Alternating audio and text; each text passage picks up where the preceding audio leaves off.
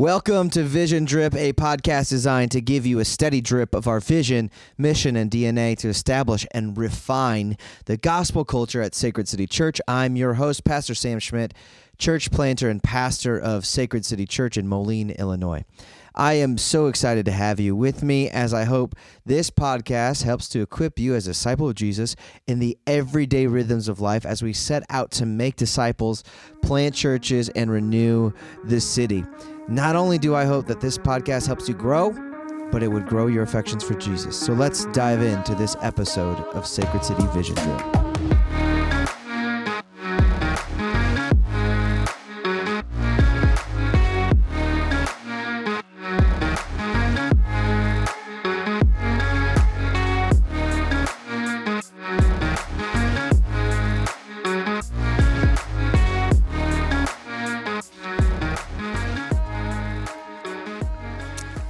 Guys, welcome to December. I can't believe it that uh, 2020, oh Lord, let it be, is coming to a close.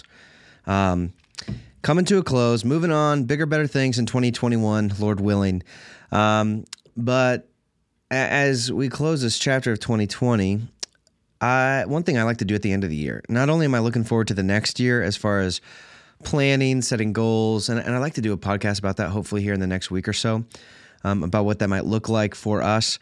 Um, I just like to look back and kind of observe where God has brought growth, where He's He's you know the evidences of grace, um, places where I've been able to accomplish goals that I set out to do at the beginning of the year.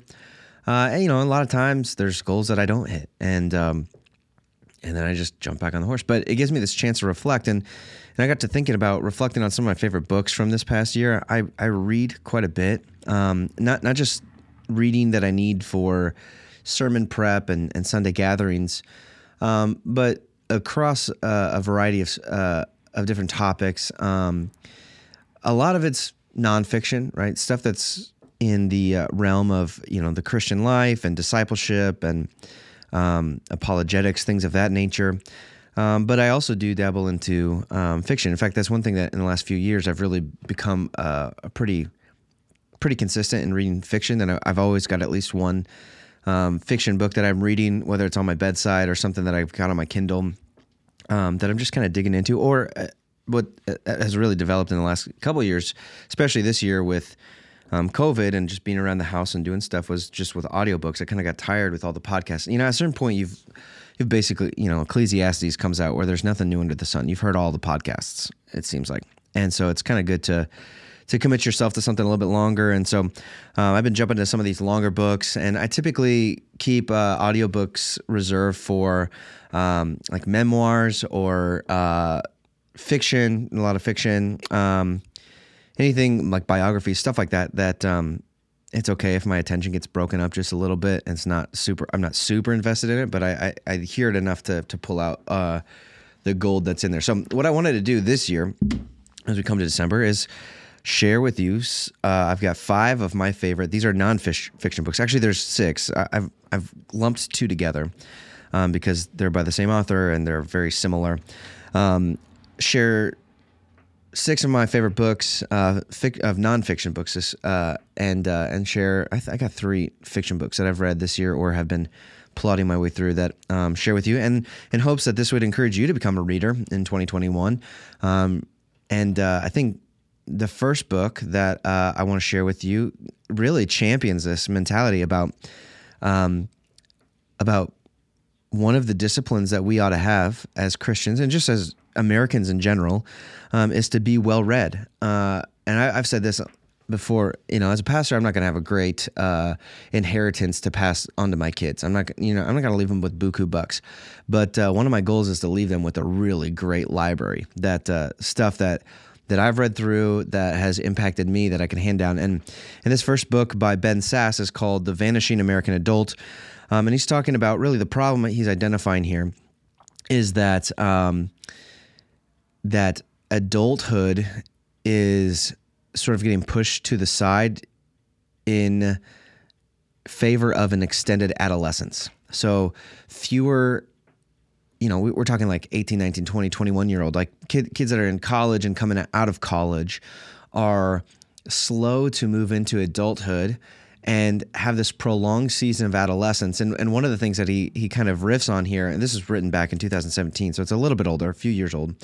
Um, but he talks about how the word adulting was invented back. I think it was in 2016. It was it was drafted into the the uh, the dictionary as a new word that started getting used. Where you know you get kid, kids that are growing up and when it comes to paying bills and going to work and doing laundry and serving on jury duty, all these things that, you know, maybe in adolescence you didn't necessarily have to do. But here they find themselves doing those things and they call it adulting. And so he, he's just talking about the reality that adulthood is, is sort of, you know, vanished. And one of his missions in this book is to present a compelling vision of adulthood, but also what I think uh, in some ways this is almost feels like kind of like a parenting book um, because there for me it was very compelling. Um, it, it, made me walk away with a few things that I wanted to implement within my family. Um, one of them is um, just to love reading and to be well read, not just to read the stuff that that I agree with, but to to read stuff that I disagree with and be able to to wrestle through that. And that's one of the things um, in sending our kids to uh, Morningstar Classical Christian Education uh, allows them to develop the bandwidth to to wrestle with big ideas and to agree and to disagree with things. Um, and to form their own worldview, what we hope would be around a biblical worldview, um, and, and, to be able to not be afraid of, of different ideas, but to be able to step into them and argue against them um, and do it well. And and part of that is being well read, uh, and that's one of the things that he puts forward is just, you know, as screens take over. I was just reading something today statistically it called it the uh, the the screen era. Um, more people are on are have their noses in the screen for more hours a day than they do a book um, or reading you know hard print material um, how important it is for us as parents to kind of instill in our kids a love for for reading, a love for learning, um, and to really. He he had this idea like he's got I, I forget how many it's like maybe twenty five books on their bookshelf that he hopes that his kids will read, and some of them are, are fiction, some are nonfiction that he hopes that his kids will read by the time that they leave the house um, to help kind of instill this love of learning. And, and I think this begins young. Um, I've got a first grader, he's starting to read by himself. And really, our main goal walking away from, from this school year will be does he love to, to, to read? Does he love reading? Um, and if, if so, I mean, that's a win and and even with our younger kids reading these storybooks and stuff it all kind of begins um, at this young age the other thing that he really champions is is just the love for hard work um, nothing worthwhile is easy. And so he talks about just like how the, the steps that he has taken with his kids to help them uh, create a, a, strong work ethic. And he's from the Midwest. He's a senator in, in Nebraska. Um, he actually he's a former president of Midland Lutheran College, which is a parent my college or my parents, um, the college my parents graduated from and met at. Um, so I feel kind of connected to him in a weird way. Um, but but a lot of what he's talking about comes from a Christian worldview. I mean, like it's not. I wouldn't say that this is an explicitly Christian book, um, but he's quoting Augustine and Tim Keller and and other uh, Christian thinkers who have uh, quite a bit of uh, uh stuff to say that that just speaks on a. Uh, across the board to a lot of different people, whether you, you share a Christian worldview or not, it's just um, stuff that I, re- I really love. Um, so, anyway, that that book is called um, the Vanishing American Adult, Our Coming of Age Crisis, and How to Rebuild a Culture of Self Reliance. I loved it. It was compelling for me. Um, I think that there's a lot I walked away with thinking, and I find myself thinking about this book often. Um, the next books uh, is I'm going to lump it together. It's by the same author, Jonathan T. Pennington, and this one I will say um, started out because of uh, the sermon series that we're in right now, the Practicing the Way of Jesus, going through the Sermon on the Mount. Um, and the, the first book that kind of turned me on to him was the book called The Sermon on the Mount and Human Flourishing. And and um, honestly, this book is probably, I mean, it has definitely influenced the way I've been preaching through the Sermon on the Mount and and really changed my view of this passage um, in Matthew's chapter five, six, and seven.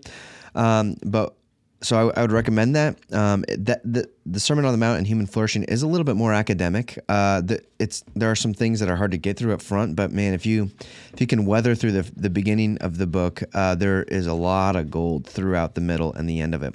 Um, but but maybe the book that um, that might be more approachable, accessible, is this book that he released this year called Jesus the Great Philosopher. Um, and there's just a lot of of shared uh, ideas and concepts in this.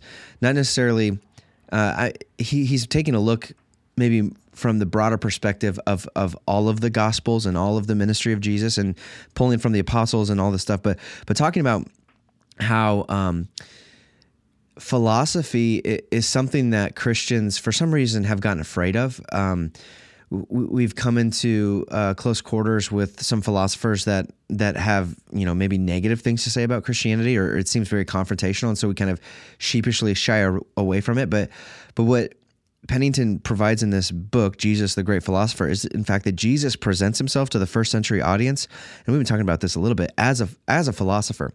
Um, you can see it in some of the um, the depictions uh, of of Jesus from the first century, um, second century, where Jesus is depicted as a philosopher. So he's got this sort of like this flowing robe. He's got this I don't know. There's a posture that he associates with the philosophers, and so one of the things that um, you know, especially in the Sermon on the Mount, as as Jesus is speaking to um, the Jews who have this love for wisdom and, and the um, the wisdom literature of the Proverbs and Psalms and Ecclesiastes and Job and all all those different pieces of of the Bible.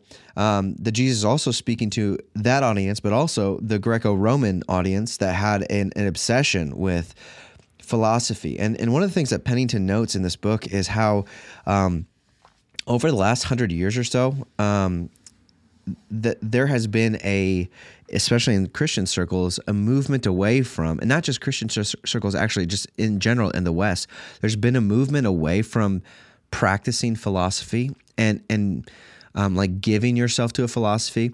And what philosophy essentially is is this view. It's a, basically it's it's this vision of the good life and how to achieve it, how to obtain it.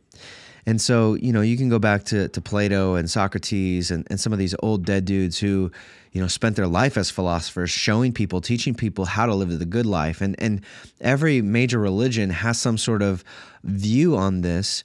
Um, but in the West, in recent times, we, we've sort of pushed away from philosophy or, or it's become less.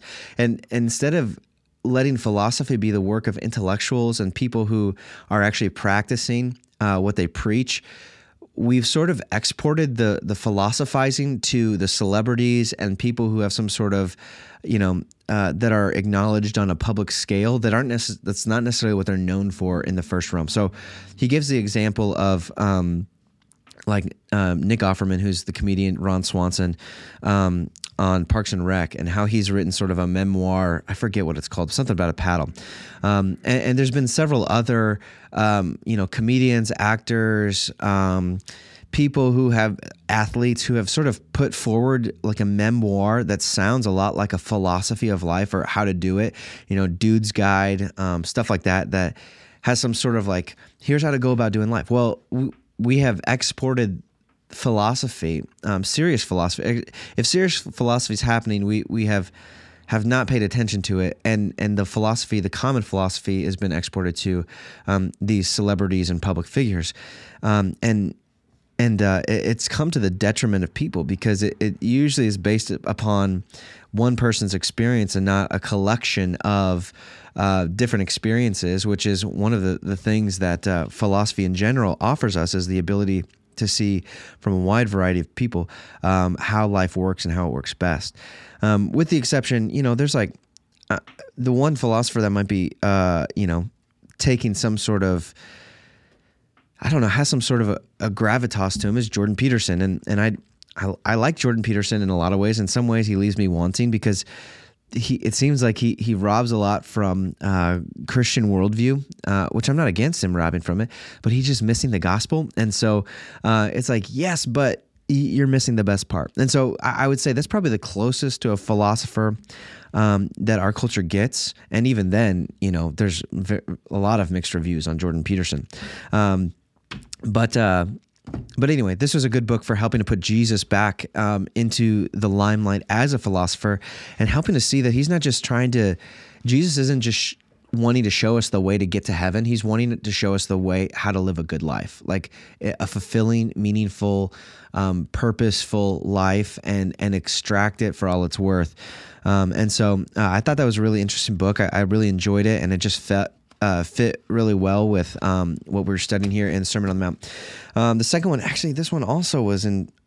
Uh, it's not a commentary, but it, it was something that started um, that I started reading as we were moving into the Sermon on the Mount, and that's uh, the Divine Conspiracy by Dallas Willard. And honestly, this book was there were some parts where this book was hard to read, um, but Dallas Willard, man, what a gift to the church. Um, the late Dallas Willard was. Um, he he starts out this this book, and and I don't know if I would highly recommend it for everybody to read, but I think there's there's some spots of this book that's just gold. Um, I've got so many highlights and markers and dog dog eared pages, um, but but he's getting into this this idea that um, that Jesus is again it has to do with this good life. Jesus is inviting us into the most um, robust experience of life that we could possibly imagine, and that happens only when when our hearts are reoriented toward Him. Um, and so part of this, he's going through the Sermon on the Mount, um, the Beatitudes. He he does some cool stuff with the Beatitudes there that's really interesting. Um, but uh, but he also has this really compelling vision for discipleship that I think um, it's not necessarily about you know information transfer, which we've never said that discipleship is purely information transfer. He does talk about that though, like how how do we you know shape our minds and our hearts. Um, but talks about how, how, a lot of this happens in community, uh, how prayer and solitude and silence are some of the things the Lord uses uh, in community to shape us the most, um, and how to be engaged in those in a way that um, that fosters uh, affections for Jesus um, and a way of being in the world that um, is compelling and beautiful. And so uh, I did love this book. Um, in fact, there's a lot of stuff that's going to come out of this book that I think will influence what's going on in 2021 uh, with Sacred State Church. So I'm sure, sure, you, sure you will hear me quote him um, a few times throughout the year uh, in the coming year. So uh, I did enjoy that book called Divine Conspiracy by Dallas Willard. Um, okay, I I kind of stunk here because these are some of these are just doozies of, of books. So this Dallas Willard book, you know, I don't know, it's like 500 pages, something 450 pages, something like that. Um, and the next one is not smaller, but guys, this is worth its weight in gold. This is a book called The Crucifixion by Fleming Rutledge, and this is a book that I thought um, I was it was literally going to take me all year to read. I don't know, it's uh, somewhere like 600 pages, something like that. Um, but once I got in this, holy smokes, this just blew me away. Um, it's called The Crucifixion by Fleming Rutledge, Understanding the Death of Jesus Christ. And there were so many things about this book. I mean, I just remember quoting this book or having some of the the ideas and concepts of the this book sort of uh, come out uh, on a regular basis through preaching Colossians. Um, and uh, it's something that I pull out often uh, off my shelf and kind of read some of my highlights over again. But um, if you are wanting something that's a little bit more theologically potent, something that is dense and requires some intellectual heavy lifting, um, I would highly recommend this book. This was so good, and I think it, it won like the Book of the Year award. Uh, I'm trying to see what the credentials are. Um, um I don't know. 2017 uh, winner of Christianity Today's Book of the Year award. Uh, 2015 Academy of Parish Clergy Reference Book of the Year. Um, so anyway, a lot of good stuff here. Um, a lot of big hitters who are recommending this or endorsing this book. Um, very interesting. Uh, I will say one of the things. Let's see. One of the things from this book that really kind of got into my mind and shape some things. So the way that she talks about righteousness and and getting to um, righteousness not just as a moral standard but as a power.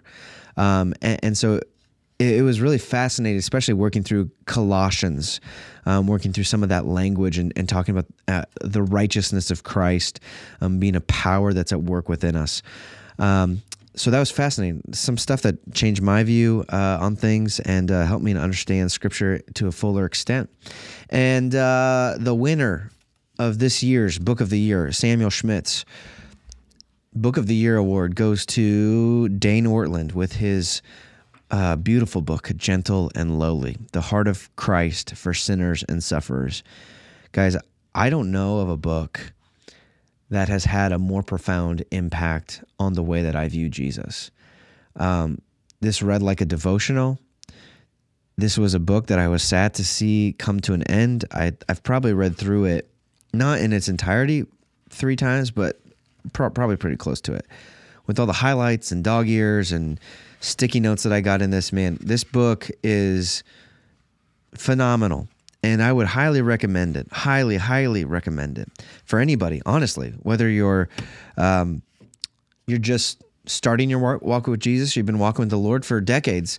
This book is so good. In fact, I think it came out right as quarantine hit. You know, I think it was probably released right around March, um, and it was so good that they had it was like back ordered for a few weeks. They had to do a reprint because everybody's sitting at home and wondering what the what the heck is Jesus doing? And uh, man, this book seemed to to fill a void that uh, a lot of people were sensing. So, and I've I've heard a lot of people, a lot of people from our church have read this book and just have a lot of good things to say about it. I have not heard a bad thing about it yet.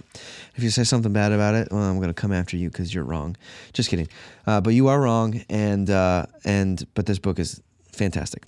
Um, so I would highly recommend if there's one book, one book that you're going to read this year that would help you grow as a disciple of Jesus. Right there. That's the book. That's the book I would recommend. Now, bonus round here, and I'll I'll put these uh, links to these books. Um, I'll put links to these books in. I don't know how to do that. Maybe in the show notes if that's a thing. I've heard people say that, but I don't exactly know how to do that. Um, we'll figure it out. Here's my bonus bonus round fiction books. Um, I'll start with uh, this one's kind of a series. I've been reading through this. It's by Wendell Berry. Um, I forget what the series is called, but uh, the first book that I read was Jayber Crow. Um, it sets sets uh, the story. All of these stories happen in a fictional town. Um, Port William, I think, is what it is, or something something along those lines. It's, I'm a little fuzzy here. It's been a while since I read it. But just really great story writing, character development, um, interesting. It's set back in sort of old times um, around oh, maybe World War One. I. I think isn't. Uh, don't quote me on that, but it's it's around the wartime and um, just really interesting plot development. Um, seeing how uh, character development, seeing how how people work. You know, very good. Um, I just finished a book by John Grisham called "The Time for Mercy" that I very much enjoyed. Um, I don't know. It was is is a cool story. Um, cool story. I I don't know what I don't. Yeah, just you know, get it or, or listen to. I'm sure you can find a, a little summary of it if you care to. Uh, I did listen to that one. That's one that I, I put in my earbuds while I was working and actually I was painting um, in my house. And so I, I like to listen to it. And it was just kind of took me to another uh, world there for a moment while I was painting, which I did end up having quite a few blemishes while I was doing that. I noticed some the other day. So I don't know. Maybe if you're painting, you know, focus on painting and uh, and not the book. But it, it, swept me up in it. I enjoyed it. Um, and my favorite one, and this might be kind of cliche. I feel like I'm just echoing like Oprah or whoever's got a book club right now. I think Reese Witherspoon. I really enjoyed the book where the crawdads sing. Uh, I also listened to that one while painting. Um, but anyway, uh, I, I just I thought that I still find myself like thinking back on the ending of that book. Really enjoyed it. Uh, I thought it was a fun, fun read or fun thing to listen to. Um, so if you're looking for some fiction, there you go. I've got plenty of books for you. Uh, those are my top. I guess that would technically be my top nine. Um, but uh, I hope you you jump into a book. Um, set some goals. See if you can finish a, a book a month or uh, a book every other month or something. Um, and uh, give yourself to some some content and uh, and enjoy yourself. Get lost. Get lost in another world. Um, so those are some of my favorites. I hope you guys uh, let me know your favorites. I want to hear what your favorites are. Um, books that maybe I've missed uh, this past year, or or you know some of these are older too, so they're not necessarily brand new releases. Um, but books that I've got into this year, I'd love to hear what you're reading. Um, something that that resonated with you, something that was impactful um, in your discipleship, or just a, a, piece of fiction that you loved. Uh, love to hear it.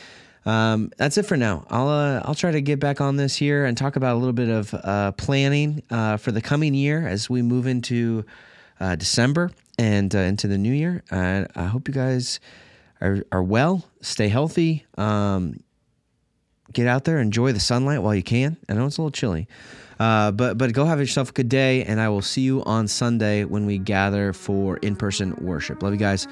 Have a great rest of your week.